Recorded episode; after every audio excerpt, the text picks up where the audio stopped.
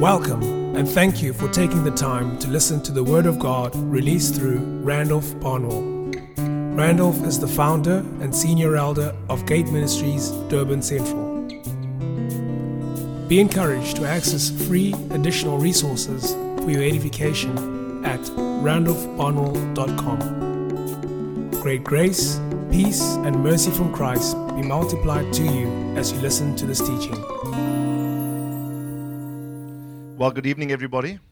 Amen. And a warm welcome once again to this, our last session in what has been quite a intensive and enriching uh, time of engagement with God's Word. This is your Father's house. Amen. This is family. So you're in the right place at the right time for the right purpose. Amen.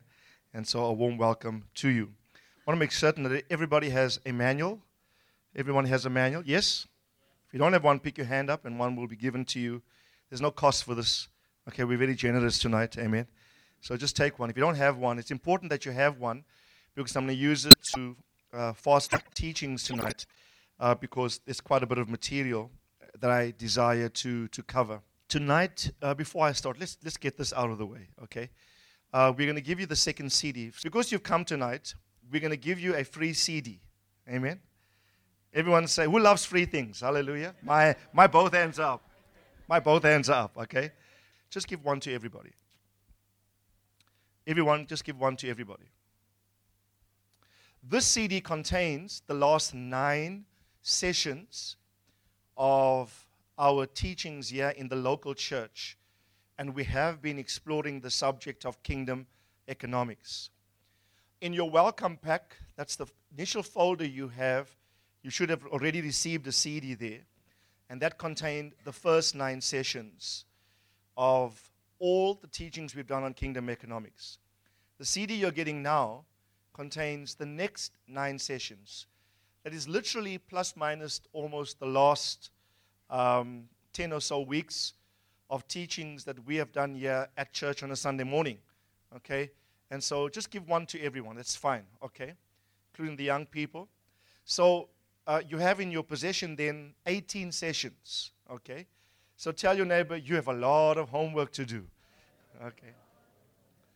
The context for the teachings set at this weekend is set against the backdrop of those 18 sessions.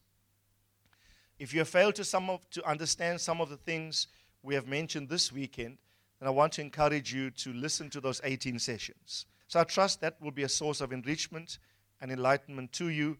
You also have our permission to copy the CD uh, to make multiple copies of the same and to share it with friends if you so wish. Amen.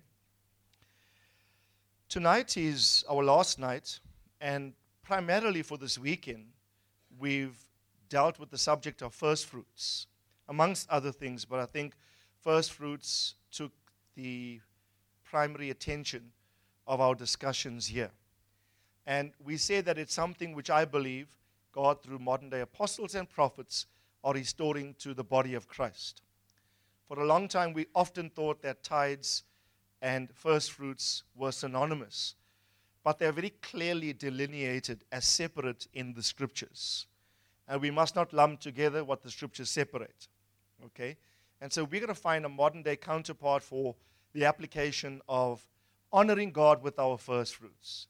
And I want to start there. Proverbs chapter 3, verse 9 and 10 says, honor the Lord with your wealth. From the first of all of your produce, so your barns will be filled with plenty, and your vats will overflow with new wine. In the New King James, verse 9 Honor the Lord with your possessions and with the first fruits of all your increase. Go to the Old King James. King James. Honor the Lord with thy substance, so substance, wealth, or possessions. Honor the Lord with your substance, your wealth, with your possessions, and with the first fruits of all of your increase. The motivation for its, its observance is to seek a way to express your honor.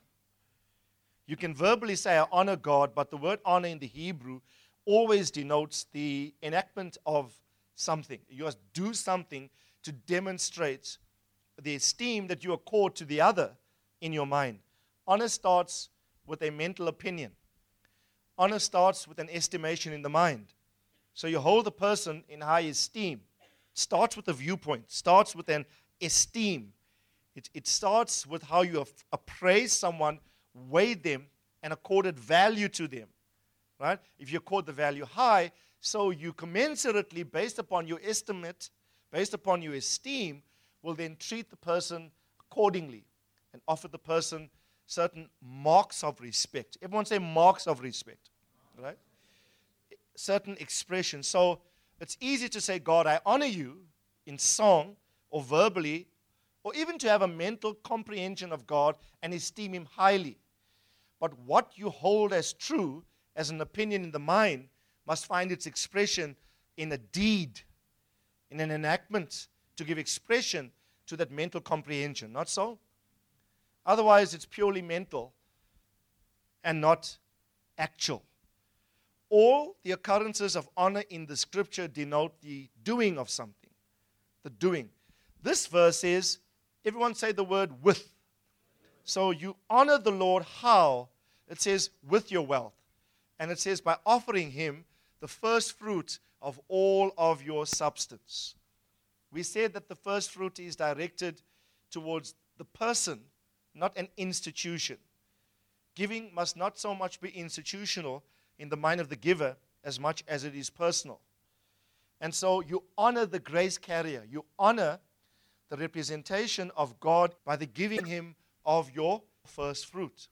And in that way, you denote your esteem, your value, not so much for the person per se, outside of his role and function and calling in your life as a spiritual father or one who has oversight over you to speak the word of the Lord to you and to impart grace to you. It's not so much the person per se outside of that economy, it's your comprehension of the grace the person possesses. Everyone say grace. The grace the person possesses, your esteem of that, and so you honor the person for their labor of love in the Lord in disseminating to you the word of the Lord. But it's not their hard work and the diligence that you are honoring, because even for that person, the grace carrier, the spiritual father, when he labors in that way, listen carefully, he labors by grace. Paul even said, I work, but it's not me. I work, it's not me, it's the grace of God being operative in me. So if I honor someone in appreciation as a mark of respect born out of an esteem I have for them in the mind, if I honor them for their work in Christ, it's not for their work per se, because what fueled the work is the grace of God in them. So, honoring your father with first fruits is born out of a deep value that you attach to grace. If you have no value attached to grace, the application of the first fruit principle will not give will not be given due accord in your life. Amen. Now, what I want to do perhaps in this session is speak to some of the benefits uh, and the blessings attached to this. I want to perhaps link one specific blessing based on what I have just said. In your, in your manuals, it's on page 21. It's actually point number two on page 21. And it's Numbers chapter 8 and verse, sorry, Numbers chapter 18 and verse 8 to 19. Now you've got to understand this. More than all of the other blessings, which I will refer to in a moment, I think perhaps this particular one is both a blessing and a motivation to observe the act. Okay, when you understand it uh, comprehensively. Okay, so Numbers chapter 8, 18 and verse 8, we're going to read together. I want you to follow an idea here that God, within the midst, listen carefully, in the midst of encouraging Israel to observe tithes, first fruits, offerings, he mentions something very, very clearly the Lord spoke to Aaron, who is the functioning or reigning high priest at the time. Now, behold, I myself have given you charge of my offerings, even all the holy gifts of the sons of Israel. I have given them to you as a portion and to your sons as a perpetual allotment. This shall be yours.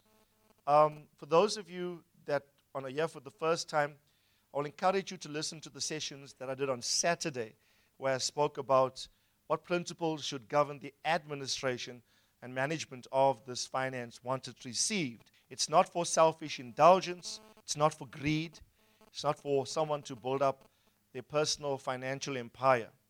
This teaching in the wrong hands can be dangerous. Right? It takes a man of God who, in the fear of God, is free from the love of money to administrate this. Okay?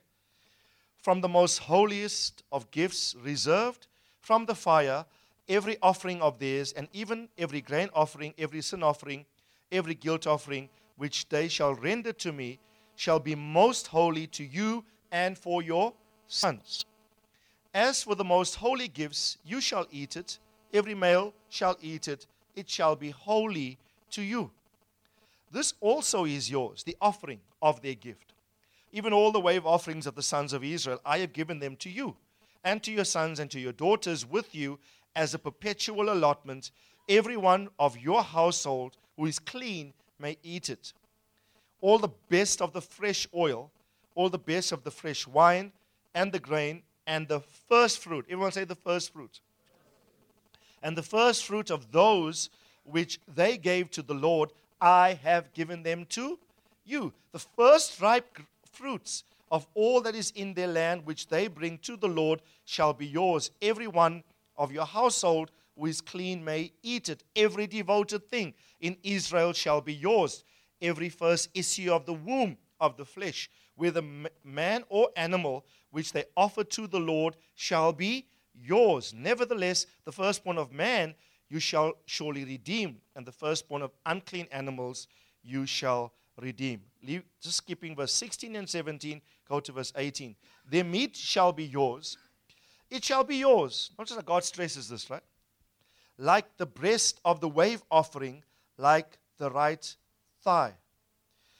Verse 19 is important. All the offerings, everyone say all the offerings. So God mentions a range of offerings in the build up to this particular verse. He says, All the offerings of the holy gifts which the sons of Israel offered to the Lord, I have given them to you and to your sons and to your daughters with you as a perpetual allotment.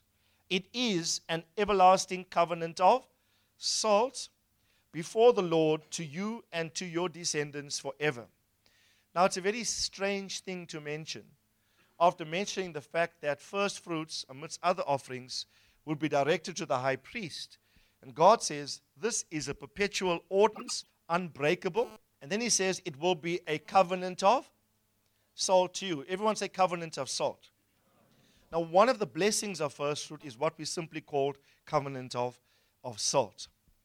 In Oriental Eastern culture, when two people got married, the administrating priest over the ceremony each of the couple, the bride and the groom, will have a separate bag of salt, each one their own. He, the administrating priest, would have an empty bag of salt. And in the exchange of vows one to the other at the end, what they would do is he would ask them whether they were open to mixing their salt together. So they would each simultaneously pour their separate bags of salt into the empty bag of salt that the priest had. So their salt would be mixed one with the other. Then he would take it and he would shake the bag to really mix the stuff. Then he would say to them, Now you extract your salt and you extract your salt. A virtually impossible thing to do. It was enacted in marriages to denote the permanence of the contract the inviolability, right? The absolute permanence of the marriage contract. Okay? Um, I've administrated weddings in our modern day where we've practiced this. Okay? It's a wonderful ceremony, I believe. Who's getting married here? Anybody? Who plans to? I mean, wonderful thing to do at your marriage ceremony. But listen carefully. God used that concept of a covenant of salt in reference to Israel offering first fruits to the high priest. So, what is the principle? What is God essentially saying is that Israel is, is contracting. Your salt is being mixed with their salt. Right? Now, salt, listen carefully, denotes fidelity, it denotes integrity, it denotes permanence, it denotes preservation.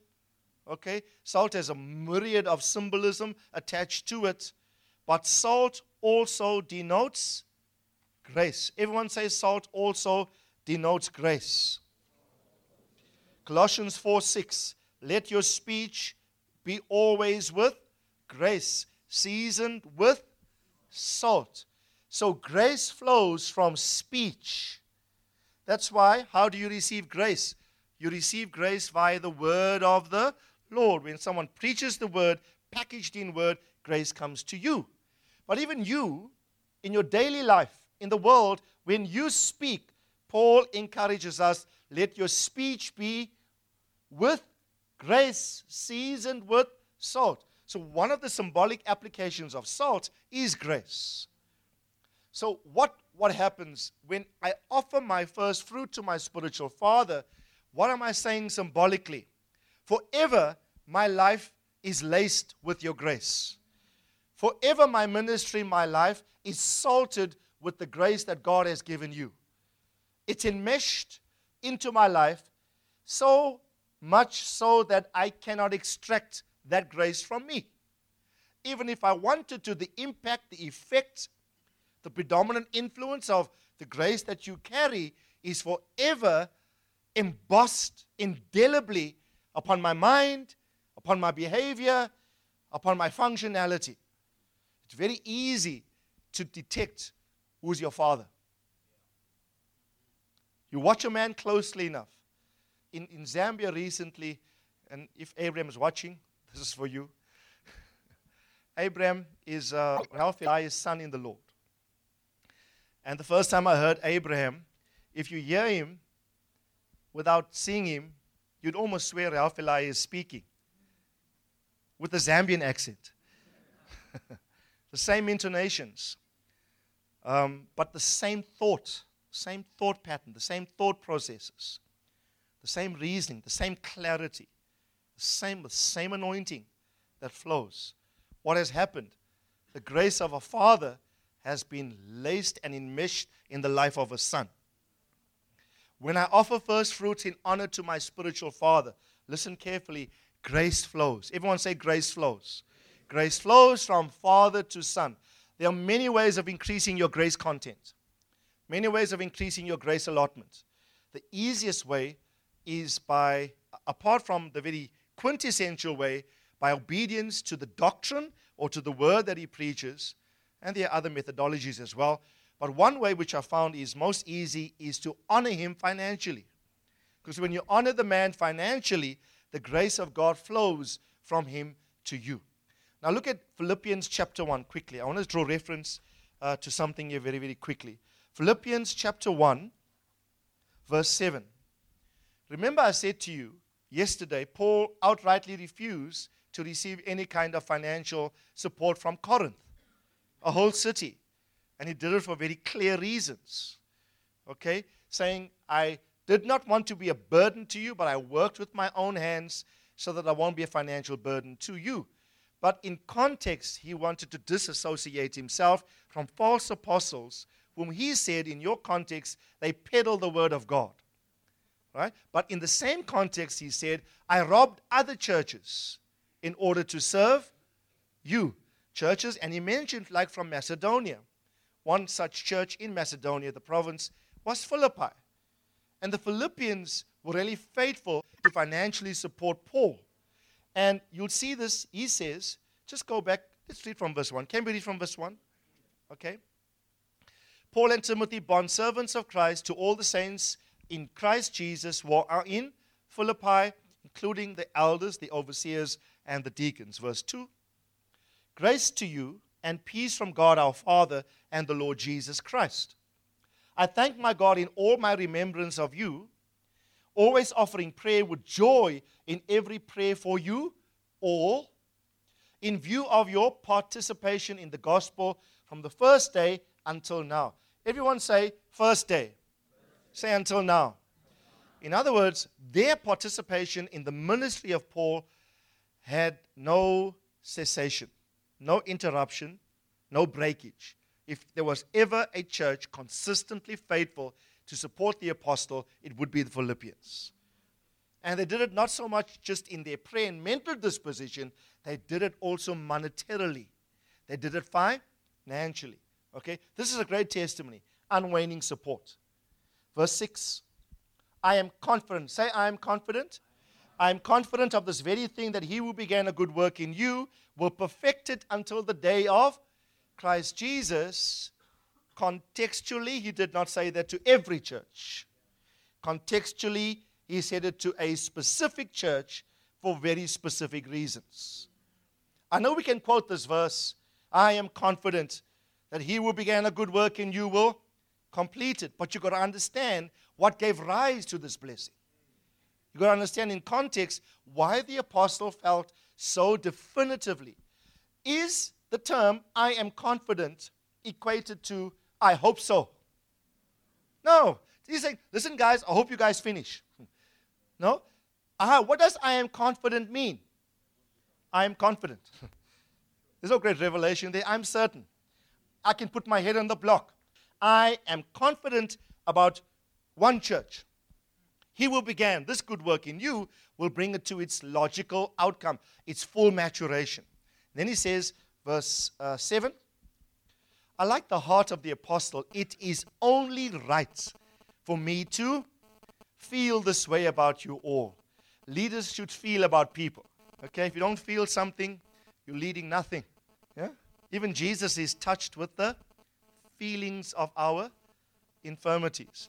Heart, he says, and he says, since both in my imprisonment and in my defense and confirmation of the gospel, you all are what?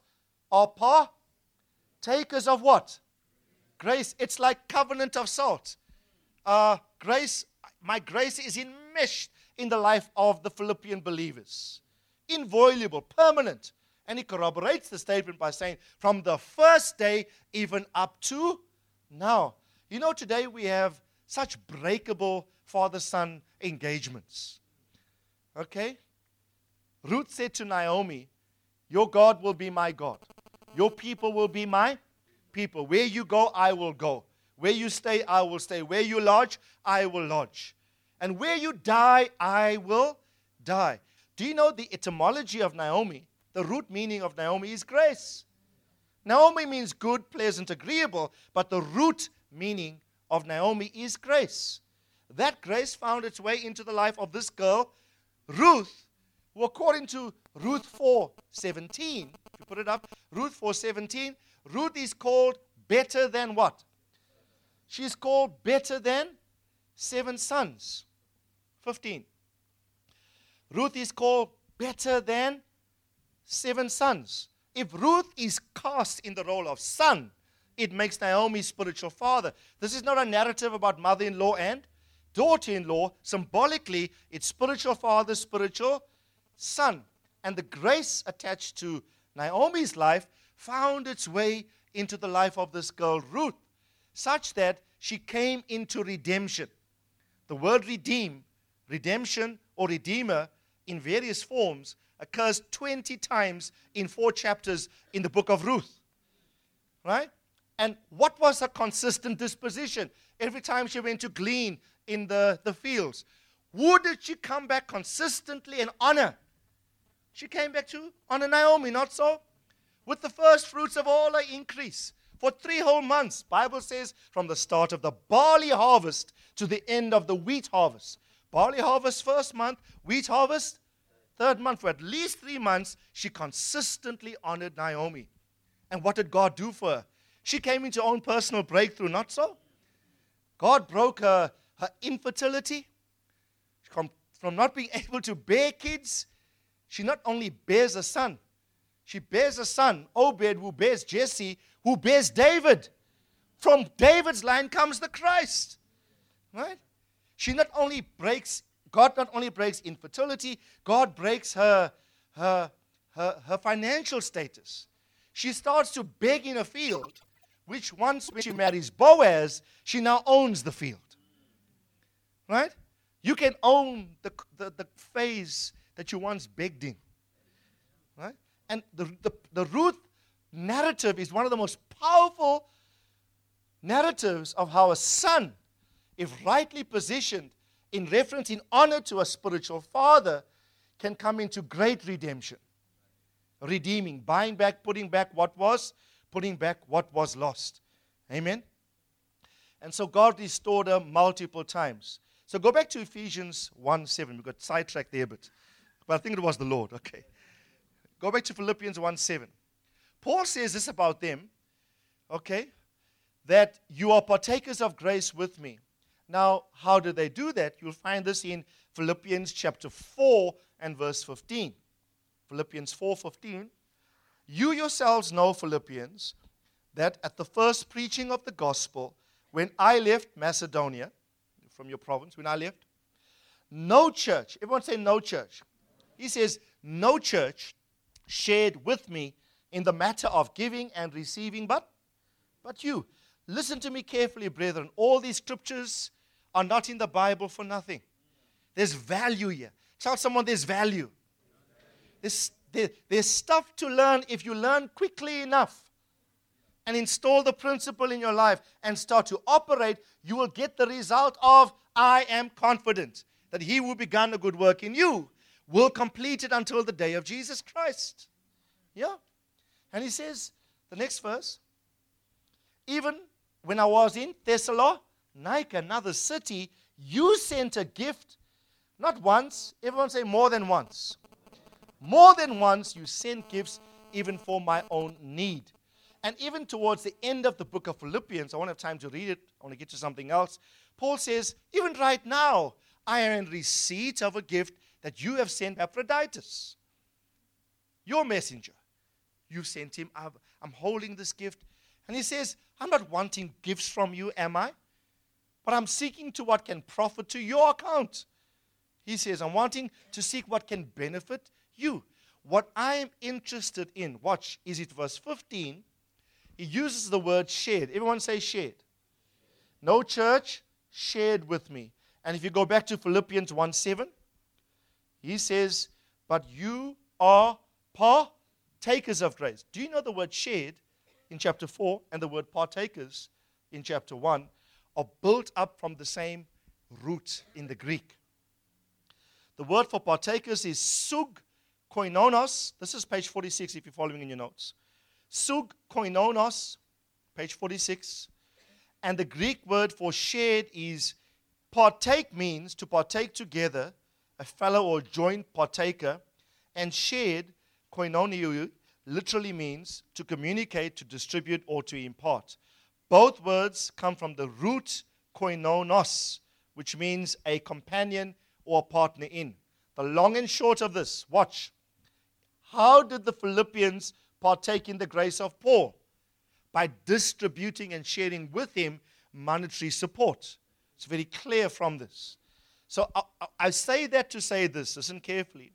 The grace that is vested predominantly within the person that has oversight over your soul, your spiritual father in the Lord, your apostolic father, your oversight if you're a minister of a congregation, the apostle to whom you relate when you honor that person financially, the predominant grace, everyone say predominant grace, the predominant grace in that person will flow to you.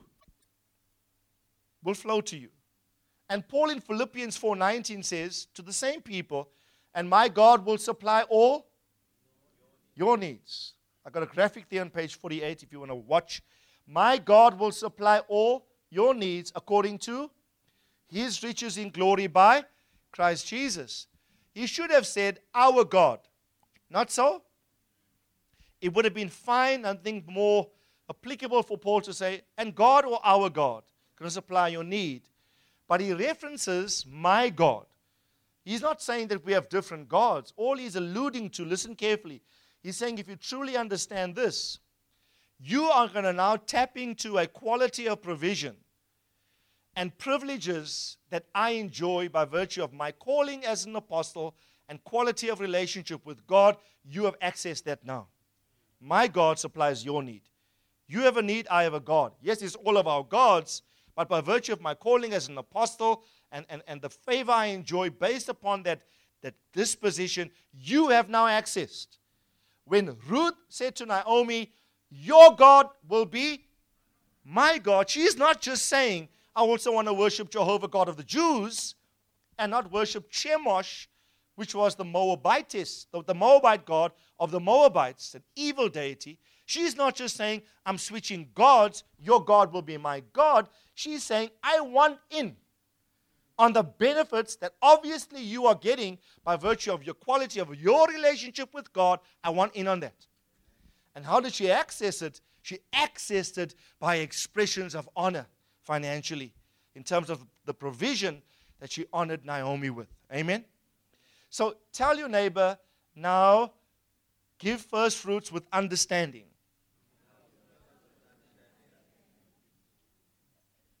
You know, I can't explain to you the joy that I feel. Ostrane, if I'm about to administrate a first fruit offering to my Father in Christ, I get overwhelmed based upon what I know of the revelation. It's my greatest honor and joy to do it, knowing that certain benefits would come to me not based on me. I'm tapping into a higher order. The grace vested there now starts to flow. Do you know?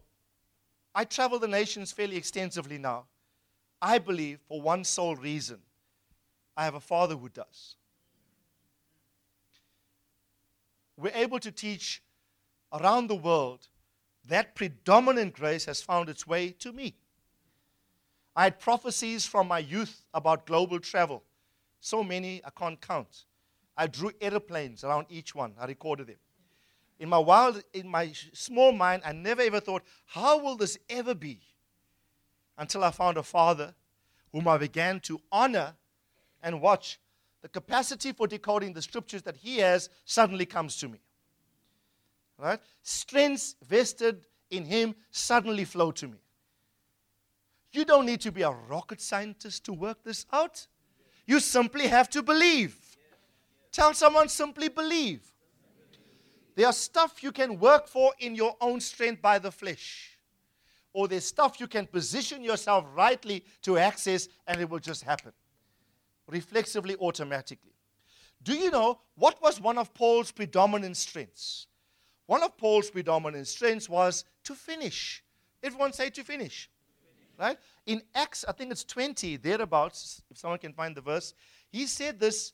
He said, I don't count my life dear unto my self if by any means I might finish my course and the ministry that God gave to me. Not so? Was Paul a finisher? There's it here, Acts 20 24. I don't consider my life on any account as dear to myself. I want to finish my course and the ministry which I have received from the Lord Jesus Christ. So, did Paul want to finish? Was it a, an ardent, overwhelming desire within him? Yes. My question to you is Did he finish? How do you know? If you know your Bible, come on, talk to me. Second Timothy chapter 4. If you can find it for me, Luke. Second Timothy chapter 4. What did he say to his son in the Lord? He says, I have run my race. I have finished my course.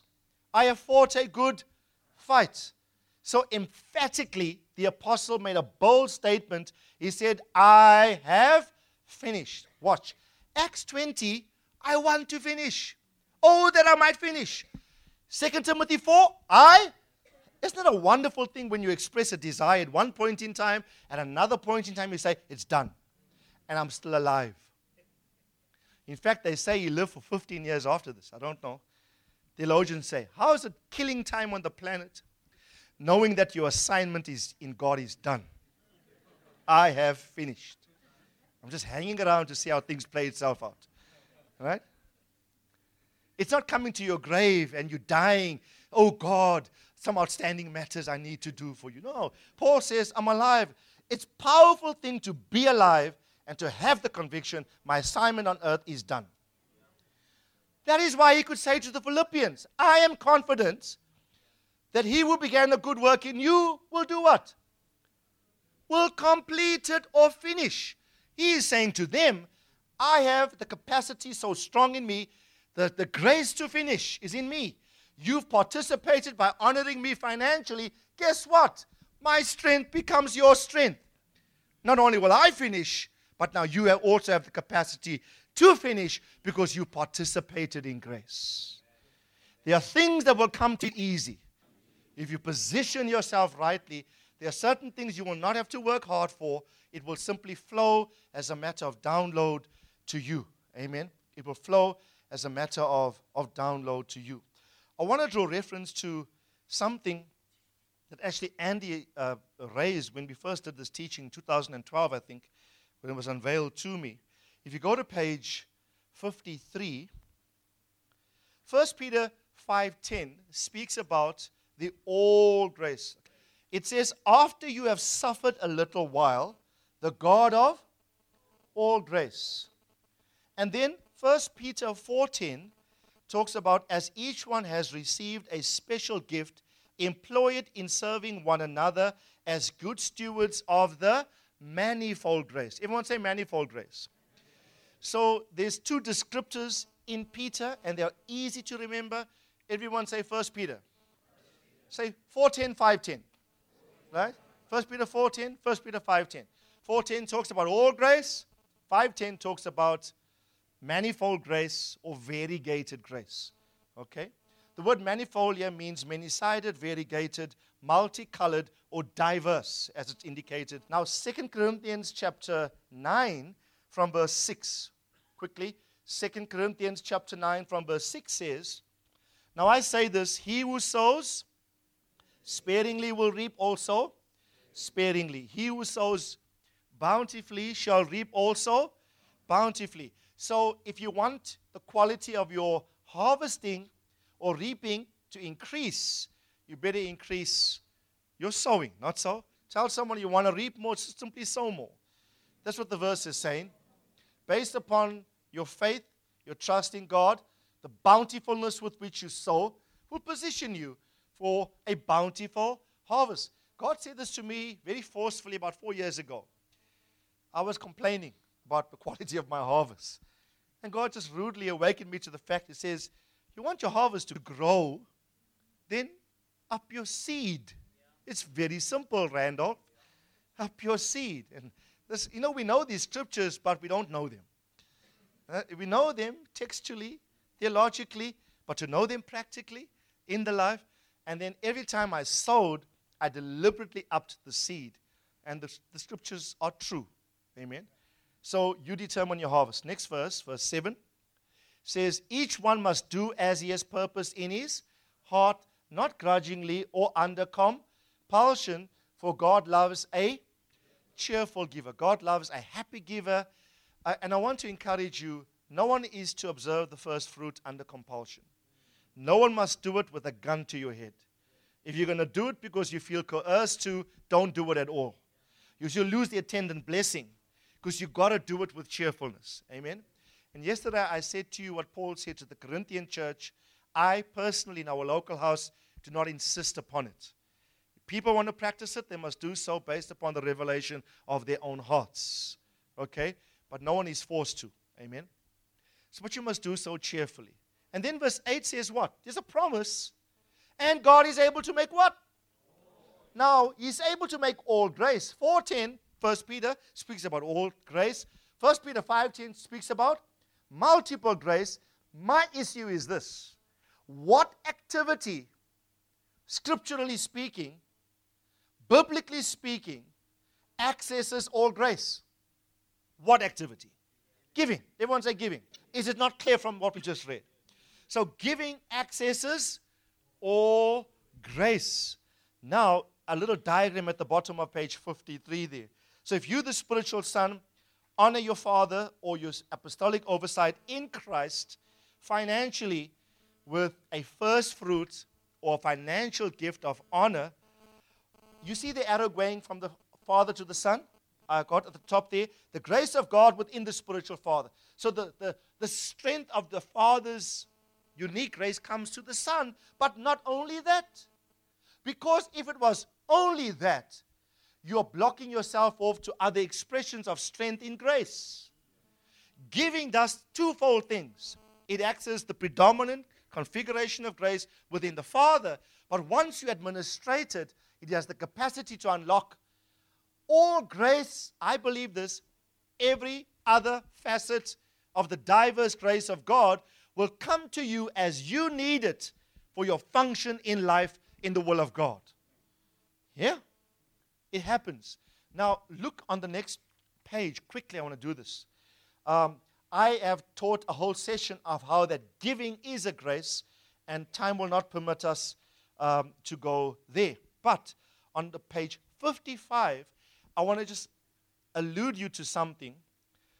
Romans 12, verse 6 says, Since we have gifts that differ according to the grace given to us, each of us is to exercise them accordingly. Just stop right there. Look at this text. We have what? Gifts. How does gifts differ according to what people have of different giftings? According to this verse, it differs according to the the variations of grace given to each one respectively. Not so? Right? So watch. Every operation of a gift is proof of the presence of grace driving that gift. So the apostle is arguing here we have gifts that differ according to grace. Now, let me just stop here. There are three classifications of gifts in the New Testament. Three. There are nine gifts of the Holy Ghost. We know those, right? Nine gifts of the Holy Ghost. There are five what we call ascension gifts of Christ, from Christ Himself. Nine given by the Holy Ghost, five governmental offices given by Christ pastors, uh, apostles, prophets, evangelists, pastors, and, and teachers. Then in this listing in Romans 12, we have seven gifts, which they often call motivational gifts, presumably given by the Father. Um, and they are as follows it says, number one, let's operate the gift according to the grace. If prophecy, according to the proportion of his faith. Go on. If service, in his serving. He who teaches, in his teaching. He who exhorts, in his exhortation. He who gives with liberality. He who leads with diligence. He who shows mercy with, with cheerfulness. Seven gifts. One of those gifts is he who gives must do so how? With liberality, by generosity. This word in the Greek, haplotes, means to be generous without any hidden motivation. It's amazing how generosity can have a hidden motivation sometimes. This word suggests if you have this gift of giving, you do it with utter sincerity, with no hidden agenda. Right? No hidden agenda. Tell your neighbor, no hidden agenda in giving. Right? No hidden agenda in giving. This note, part of this note I wrote in 2012, and this is what Andy said. Concluding thought right at the bottom. If giving has got the capacity for you to share in the grace of your spiritual father and also unlocks, unlocks all or manifold grace of God, then it is safe to conclude that the gift of giving is the only gift that will unlock the grace for functioning in other gifts, all of which flow from grace. Now, I hope you got the revelation. Listen to me very carefully. All nine gifts, all ascension gifts, although you cannot covet the ascension gifts, by the way, those are determined by Christ Himself and the motivational gifts, they all flow from grace. Watch. If all gifts are grace, they flow from a position of grace. And if giving according to Scripture is the only gift that accesses all grace, from which all gifts flow, I will pursue and covet what gift? The gift of giving. Because if I master this gift, I access all grace from which every other gift can flow. Right? Tell someone it's a key. It's a key. I'm telling you, master the gift of giving. You open yourself up to operating efficiently in other gifts. Because giving has got the capacity to accentuate grace, which, if increases, automatically accentuates your efficiency of operating in any other gift. Amen? So, what gift should you pursue? The gift of, of giving grace will flow to you. So, are you looking forward to honoring your leadership financially? If you don't think Don't be short sighted. Don't think here and now. See broadly what this is accomplishing for you in Christ.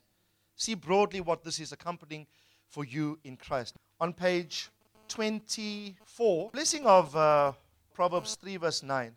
Honor the Lord from your wealth, from the first of all of your produce. So your barns will be filled with plenty, and your vats will overflow with, with new wine. Now, two blessings are spoken of here. Uh, filled barns, especially if your surname is Barnwell. okay. People ask me, Are you well? When they greet, How's it? Are you well? No, I'm not well. I'm born well. okay. Right? So the blessing here is barns filled with plenty and vats that gushing forth. Overflows to gush forth, spew forth vociferously with, with new wine. Both of these have practical and spiritual applications. The practical application is obvious you will never lack. Tell someone you will never lack. Let me just say this. When God chided Eli for not reprimanding Hophni and Phinehas, he reprimanded the priest for not correcting his sons, for abusing the offerings, and for disrespecting him. The one thing that God said to Eli is this Don't you know that them that honor me, I honor them? Repeat this after me. Them that honor me, I honor them. If you honor God, God will honor you. How do you honor Him? According to this text, you honor Him with your first fruit. There's no way God's not going to respond to you. One of the ways, indeed, He will honor you is by taking care of you. You might go through testing and lack at times, but you will never be destitute. You, God might permit you to go through some seasons where He needs to um, do and effect certain things within your character and your disposition on your way to maturity. But I submit to you, never will you be embarrassed, never will you be ashamed. Never will you, be, will you come to destitution. God will honor you. He's no respecter of persons. And He stands behind His word. He's true to His word, and His word will never fail. I'm going to believe God's word will never fail. Amen? God's word will never fail. So I believe this.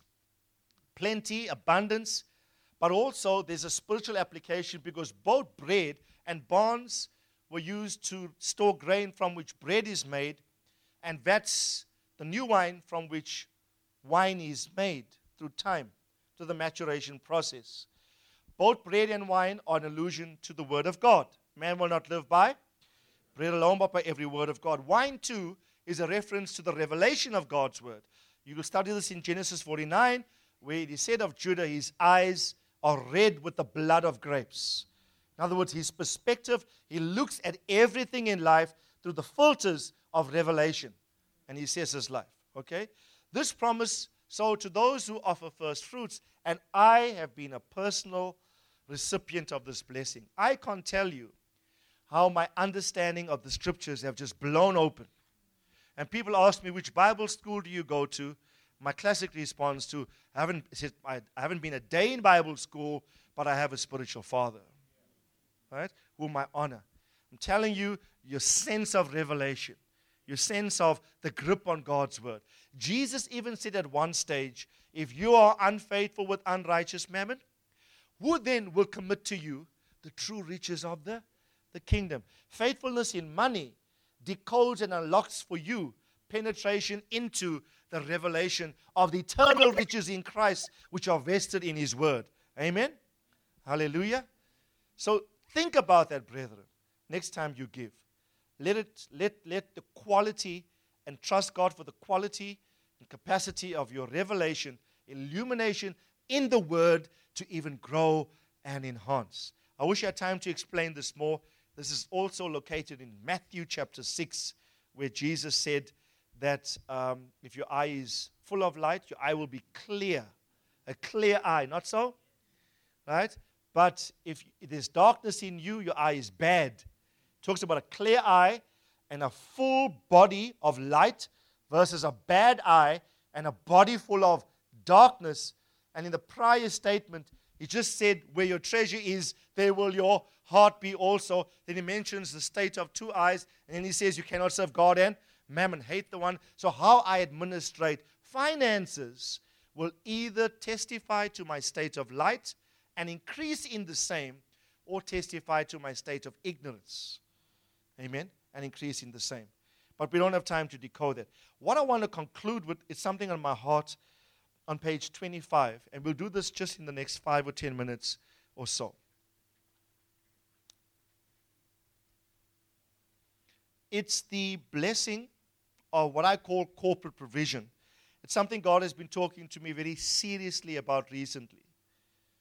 And remember, I said to you that we're getting to a place in God right now where God's going to corporately provide for the welfare of the house.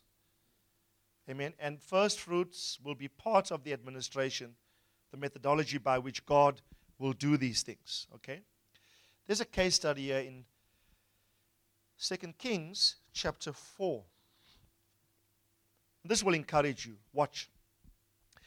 Remember Elisha? And I spoke about Elisha this morning. It says, When Elisha returned from Gil, returned to Gilgal, there was a famine, and sons of the prophets were sitting before him and his servants. And he said to his servants, Put a large pot and boil stew for the sons of the prophets. Okay? Now, everyone say famine in the land. Global economic disaster. Hmm? Which I, I taught very vociferously this morning that this is going to escalate. Dark times economically are coming upon the earth. But there's ample evidence in Scripture how that sons who are rightly positioned in reference relationally to a father will be preserved. I mean, these guys are eating in famine, right? No one's starving here. No one's coming to destitution. Needs to be taken care of, right? And stew, nog al. Good pot of stew on the boil. Potjiekos. A potjie, for want of a modern day descriptor. As the sons of the prophets were sitting before him, he said to his servants, Put a large pot and boil stew for the sons of the prophets.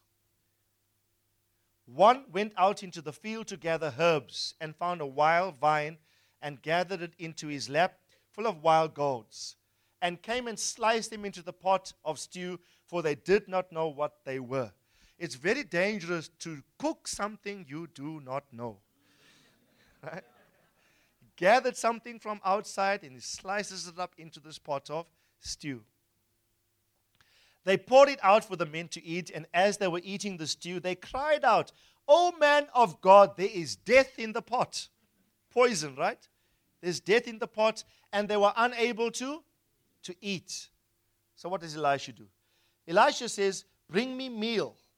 Bring me meal. And he threw it into the pot pour it out for the people that they might eat, and there was no harm in the pot. Be careful of the pot that you eat out of. Spiritually.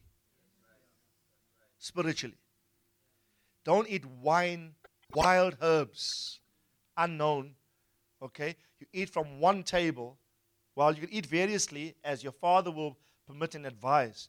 But there should be a primary table from which you get your spiritual nourishment and sustenance from. Amen. It's amazing. What does meal represent? What is meal used to make? Bread, which is an indication of doctrine or the word of God. It's the meal of Elisha that arrests the poison in the pot.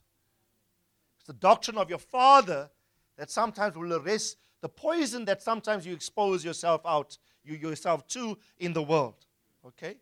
So the doctrine of the father arrests the poison in the pot and there's no harm in the pot. Next verse. Now, a man from Baal Shalisha, uh, Shalisha means thricefold God, brought the man of God bread of what? First fruits. It was permitted in their culture to offer first fruits either in its raw form or processed. Like you gather your wheat and you bake bread. This guy did it. Okay? He gathered his first fruits and how many loaves did he make? 20 loaves of barley. What month are we in? You should know. First month. 137. Barley, wheat, oil, and wine. This is how you interpret the scriptures, right? So, barley, and he makes, he makes 20 loaves of barley and fresh ears of grain in his sack. So, he got the processed product, the bread, and some of the fresh ears of grain, the raw product. The entire first fruit. And who's he coming to? His father in Christ, Elisha. Because what is stew without bread, right? Guys got stew going, no bread, right? You need some to balance. This guy is very wise. And he offers his, he realizes probably the sons of the prophets need something. So I will not just give my raw product, I'll process it, bring the bread, and watch. 20 loaves, fresh ears of grain in his sack. And he said, Give them to the people, eat. Now, this is what I mean by corporate provision. Elisha did not say, Wow, 20 loaves for me. The first fruit belongs to the priest, it's all mine. He can't eat when his sons are starving in a time of famine. He can't just replenish himself, get fat like the sons of Eli when there's valid corporate needs within his context. So what does he do? He filters through the bread to the to the people. Now, are, you would learn later, let's just read the next verse.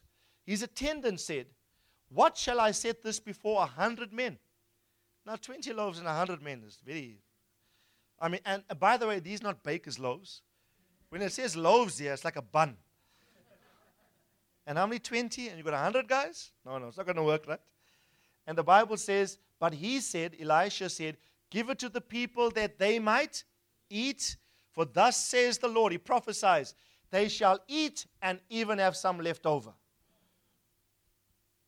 When first fruits are filtered away from the private needs of the Father, out of his discernment to satisfy corporate needs, it has the power to exponentially multiply and increase. Exponentially multiply and increase. Right? And what does the scripture says in the next verse? He set it before them. They ate and had some left over according to the word of the Lord. What does this miracle remind you of? The feeding of the 5,000, the book of John. This is the Old Testament counterpart for that New Testament miracle. Right? Even there, too, a little boy gave five loaves and two fish to Jesus. Remember? And it exponentially multiplied. I think that was typical of a first fruit offering. And by the way, from what I know of young boys, no young boy will willingly give his loaves of bread away. Right?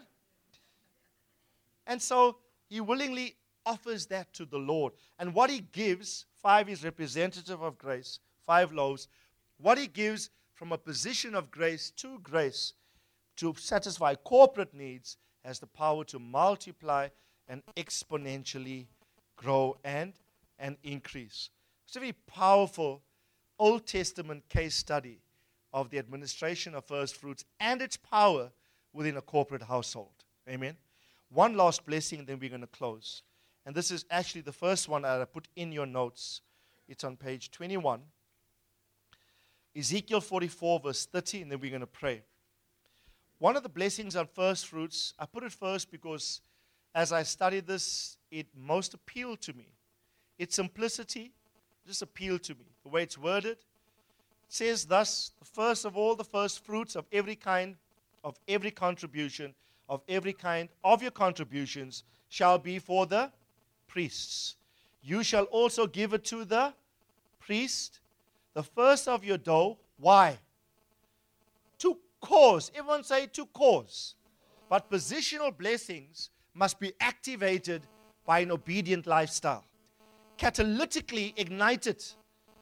And it says, when you do this, God said to them, you cause a blessing to rest. The word rest means doesn't come and go, it comes to stay comes to abide, comes to hover, comes to be a permanent thing upon your house. Amen.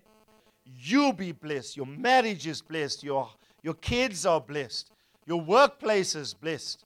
When I come to your home, I sense the blessedness of a peaceful environment.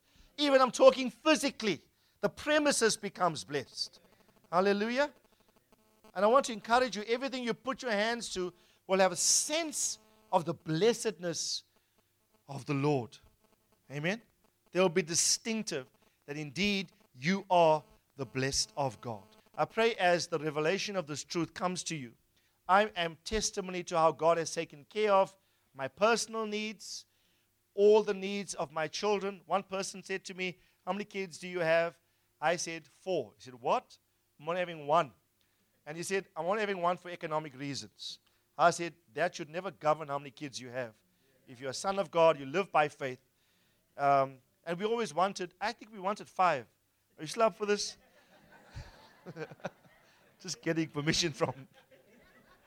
But we had four right now. All our kids are blessed and they have distinctive marks of the blessing of the Lord upon their lives. All four, and my four boys, three boys, and my one last girl. I say your house, when I say your house is blessed, it's not just you being blessed financially. Everything attached to your domestic dwelling will be blessed of the Lord.